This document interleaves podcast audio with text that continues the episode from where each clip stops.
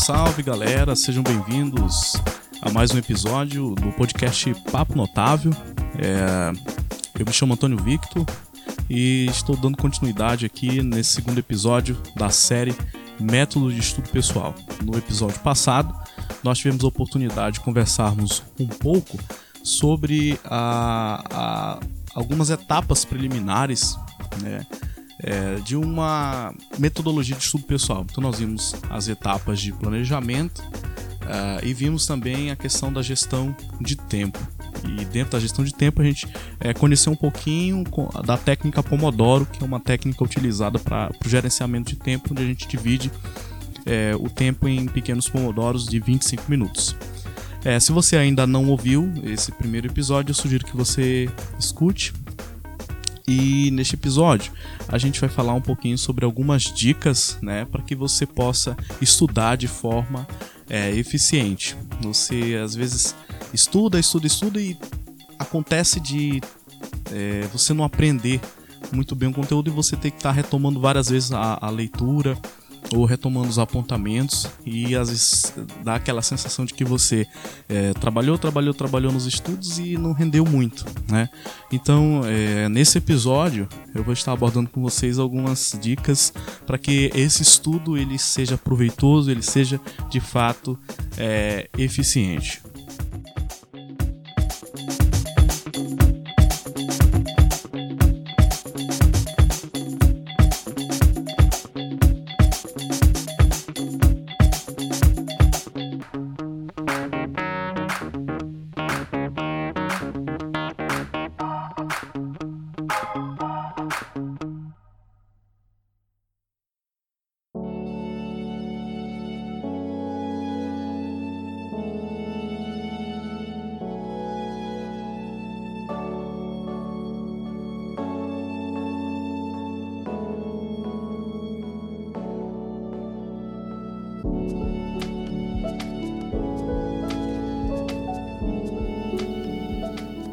Sete dicas para você estudar de forma eficiente. É o episódio número 2 desta série, Metodologia de Estudo Pessoal. É. É, então, estudar de forma eficiente, em muitos casos, é um desafio para o estudante. É, para que você obtenha sucesso, é importante que você siga alguns passos que eu vou dar para você, que eu acredito que pode ser bastante útil é, dentro desse assunto de métodos de estudo pessoal. A primeira dica que eu dou é você descobrir de que modo que você aprende mais fácil. É, algumas pessoas elas aprendem melhor lendo, outras gostam, por exemplo, de repassar a matéria para um colega. Outras também fixam conteúdo quando elas copiam assuntos estudados. Claro que nem todo mundo é assim. Né? Tem gente que tem uma maior facilidade para aprendizagem auditiva, outros aprendizagem visual, é, outros compartilhando é, é, assunto. Tem gente que é mais sensível, por exemplo, a ambientes quando não estão tão silenciosos e, e preferem ambi um ambiente mais silencioso, enfim. É muito importante que você tenha essa sensibilidade consigo e procure entender de que modo que você aprende de maneira mais fácil, tá? Essa é a primeira dica. A segunda dica é anote tudo sempre. É, anotar faz parte do processo de aprendizagem é, quando a gente anota alguma coisa, a gente fixa melhor aquilo que foi dito, além, de, obviamente, de agregar informação extremamente válida, né, para a gente associar a esse conteúdo estudado. E aí você anota a aula do professor, você anota o vídeo no YouTube que você está assistindo, ou o podcast que você escuta sobre uma determinada matéria, ou sobre uma leitura que você está fazendo. O importante é que você faça esse diário de bordo. Né?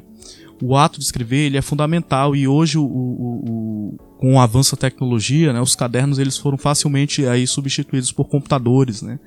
É, não importa onde você anota, né? Pode ser no computador, pode ser no caderno. Eu sugiro que você note no caderno, tá? Porque o ato mecânico de você escrever, tá? Isso ajuda o cérebro também a, a processar né, um mecanismo de aprendizagem mais significativo para ele, né? Mas se você preferir aí usar um celular, usar um tablet, usar um computador, é, é interessante. A segunda dica que eu dou para vocês, na verdade, a terceira dica, né, é tente estu é, o estudo em grupo. Então, além do estudo pessoal que você faz em casa, é interessante que você também compartilhe os resultados, aquilo que você é, encontrou ou que você descobriu com suas leituras, com seus estudos pessoais, compartilhar em grupo. Essa troca de ideias é muito proveitosa para você, é, por exemplo, além de colocar o assunto para fora e você ter a possibilidade de mobilizar a sua memória para você explicar da, com o maior número de, de detalhes possível um determinado assunto para outros colegas, você também pode ter a contribuição de outros pontos de vista que enriquecer, obviamente, a sua, a sua visão. E ali até mesmo com os colegas sanar algumas dúvidas. Tá? A quarta dica é faça resumos que é uma dica que eu considero extremamente importante resumir esses assuntos, né, porque normalmente a gente estuda acompanha, acompanhado de um livro, de uma apostila, né?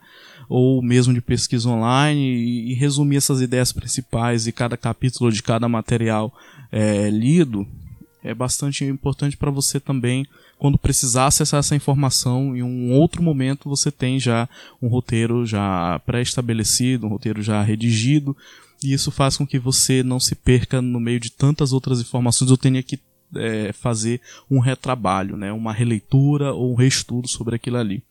É, e uma outra coisa é que quando você resume as ideias principais é, de cada capítulo e você vai ali aglutinando outras ideias, você consegue facilmente identificá-las, deixando clara uh, o ponto que você compreendeu, mas também os pontos que você não compreendeu sobre aquele assunto que você está estudando.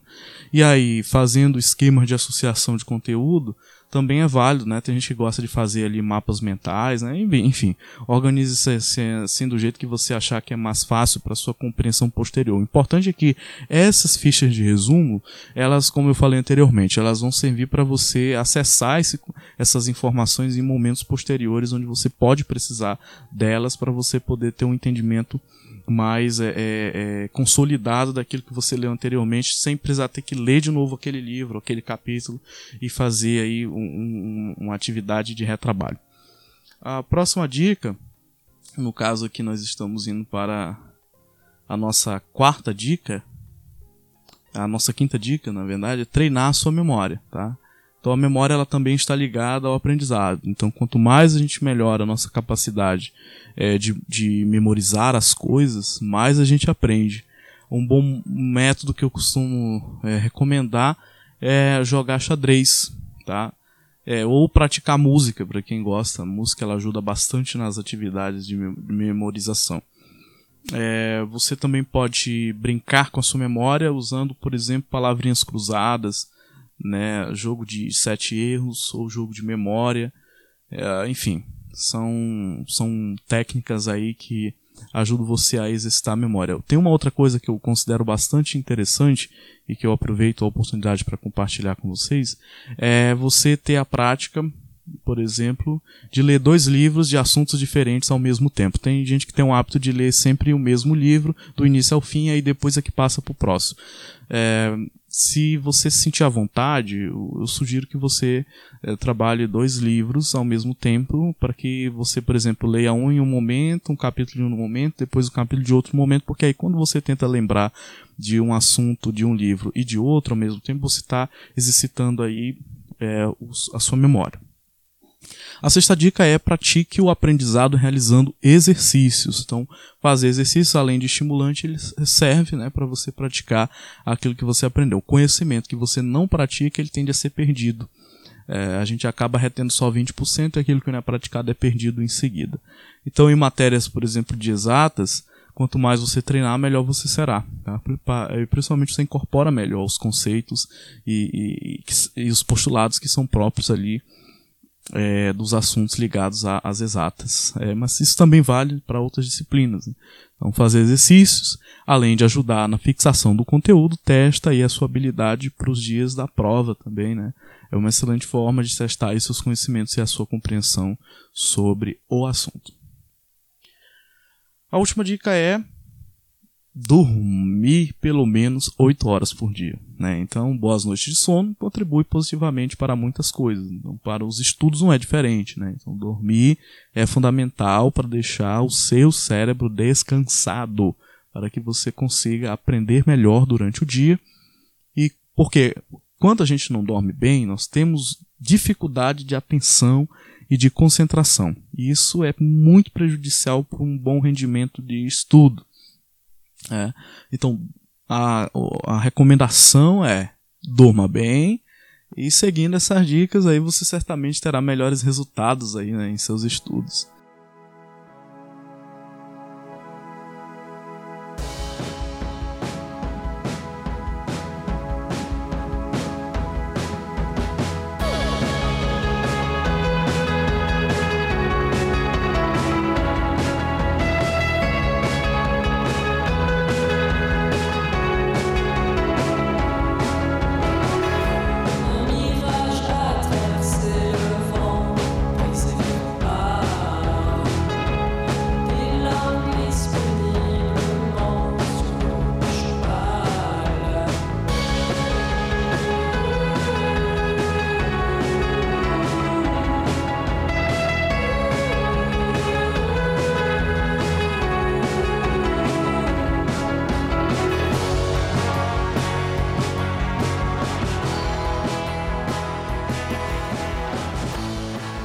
É, se você acha que isso faz sentido para sua vida, eu, são as recomendações que eu dou nesse, nesse episódio, são as sete dicas aí para você realmente estudar de forma eficiente. Espero que vocês tenham gostado e até o próximo episódio desta série Métodos de Estudo Pessoal, né, a série é, do podcast Papo Notável. Um forte abraço e até lá.